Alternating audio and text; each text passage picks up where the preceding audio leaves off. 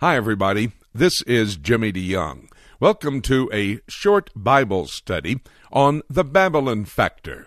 Now, that's the title of the series, a five hour audio series on CD that will help you understand the times in which we're living.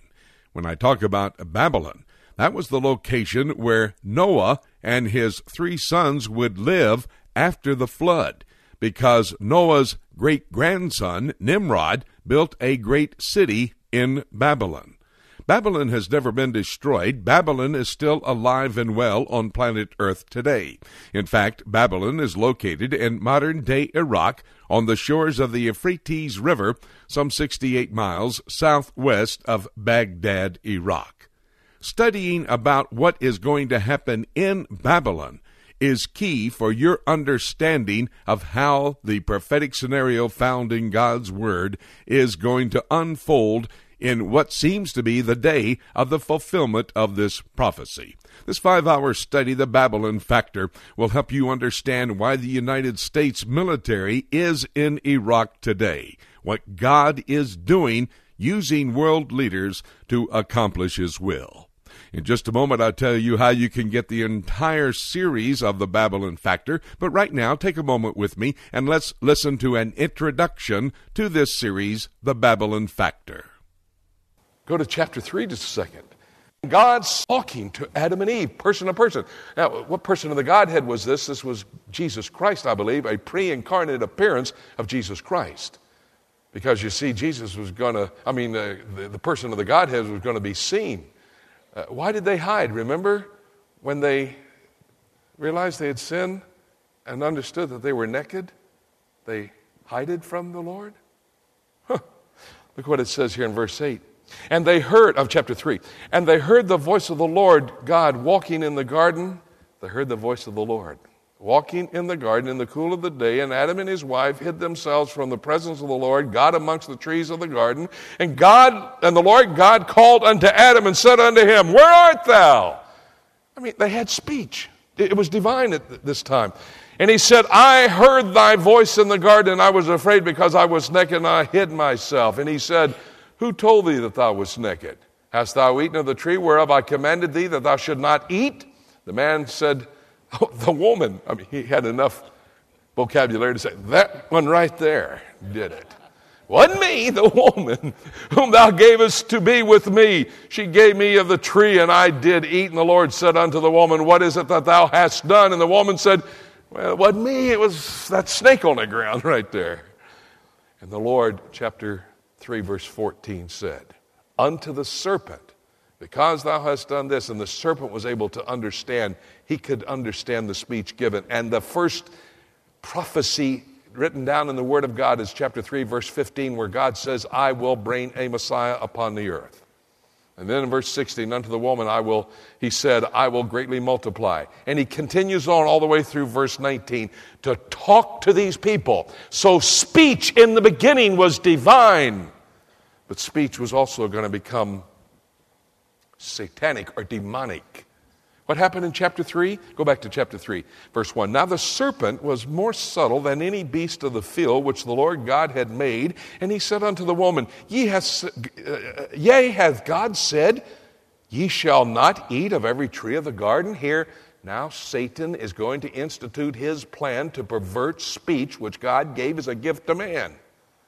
And the woman said unto the serpent, we may eat of the fruit of the trees of the garden, but of the fruit of the tree which is in the midst of the garden, God hath said, Ye shall not eat of it, neither shall ye touch it, lest ye die.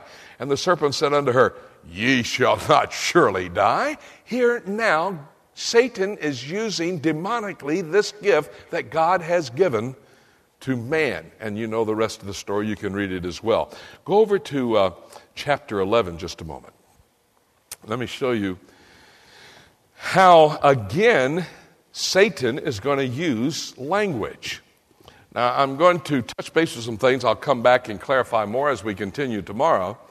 But Satan has a subtle strategy, and he's going to institute this subtle strategy to accomplish his will. And he is to understand that the command was given to Noah, the three sons, the four wives, to be fruitful, multiply, and replenish the earth. Along comes his great grandson. Through Ham came Cush, his grandson, and through Cush comes Nimrod. This is chapter 10, verses 8, 9, and 10. And Nimrod has a kingdom. We'll talk about Nimrod's two kingdoms tomorrow. But Nimrod establishes a kingdom in the land of Shinar. The land of Shinar is the plains in the Mesopotamian area. Mesopotamia, meaning the two rivers, the Tigris and the Euphrates. It is the location between these two rivers down towards the Persian Gulf. They travel from the where they were on Mount Ararat to the east and down into the plains. Mount Ararat had been made a, a mighty big mountain.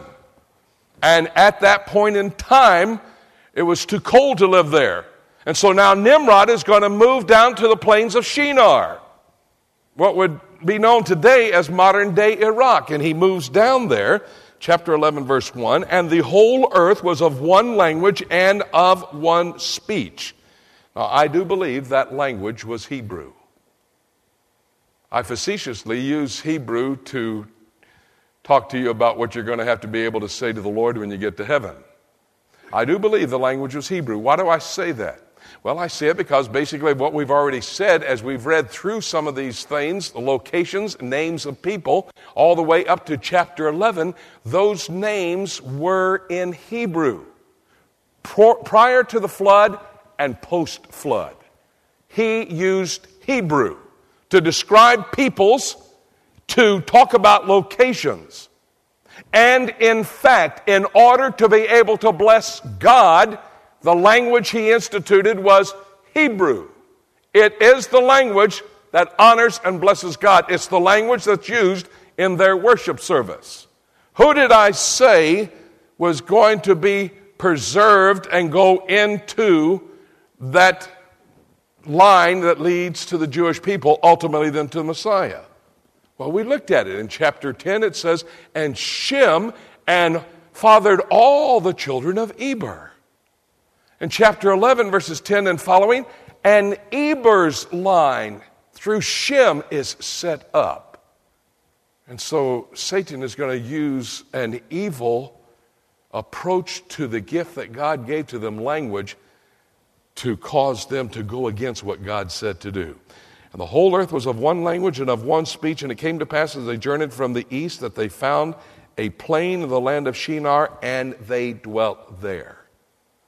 You see, God had instituted human government. You know what it was? It was a centralized government. He found out then he was going to have to decentralize government. By the way, that's a principle. You ever heard of states' rights? The United States of America? It's not to be big government headquartered in Washington, D.C., but decentralized I'm not talking politics, I'm talking a principle that God sets up here. It was centralized. And along comes Satan through his man Nimrod, and because it is one language, he's going to be able to pervert these peoples from what they should have been doing. And so a divine gift now becomes demonic in its usage to accomplish the goal of Satan, who has now become, in the first three chapters of the book of Genesis, Genesis 1, 2, and 3, there was a theocracy. But after chapter 3, all the way to Revelation chapter 19, it is a Satanocracy. And the ruler of this world, the king of this world, is Satan. Luke chapter 4, words of Jesus Christ. And thus, Satan now, in control of this world, only in control because God allows it, of course, he is going to use the gift that God gave them, one language, to bring them into one location and to establish one people at one location under one government and one religion. Interesting thought. Maybe, Satan probably said, that's what I can use in the end times. One man, one government, hmm, one religion. I can control it all. And demonically, Satan uses the gift of speech, of language, to do that.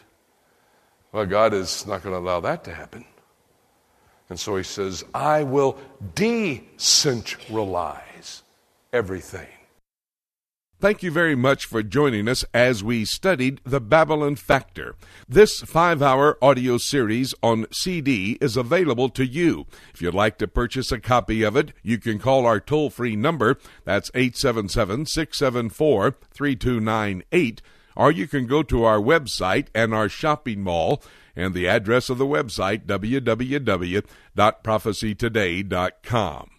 This introduction to the Babylon Factor, I hope, has whetted your appetite to know more about Babylon and the key role that it will play in the end times. You see, Babylon is modern day Iraq, and the focus of the world is on this unique state in the Middle East.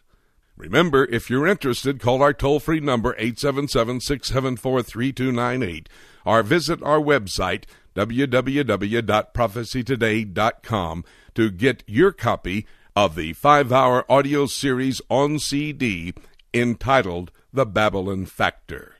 And as you study the Babylon Factor, even in these short segments that we are presenting, it's going to make you aware of the fact that we are quickly approaching the time of the end when Jesus Christ will return. Oh, by the way, before he comes back to the earth, seven years before that time, he will shout, the archangel will shout, the trumpet of God will sound, and we will depart this earth to be with him forevermore. Truth is, having said all of that, there's nothing left for me to say now except let's keep looking up until.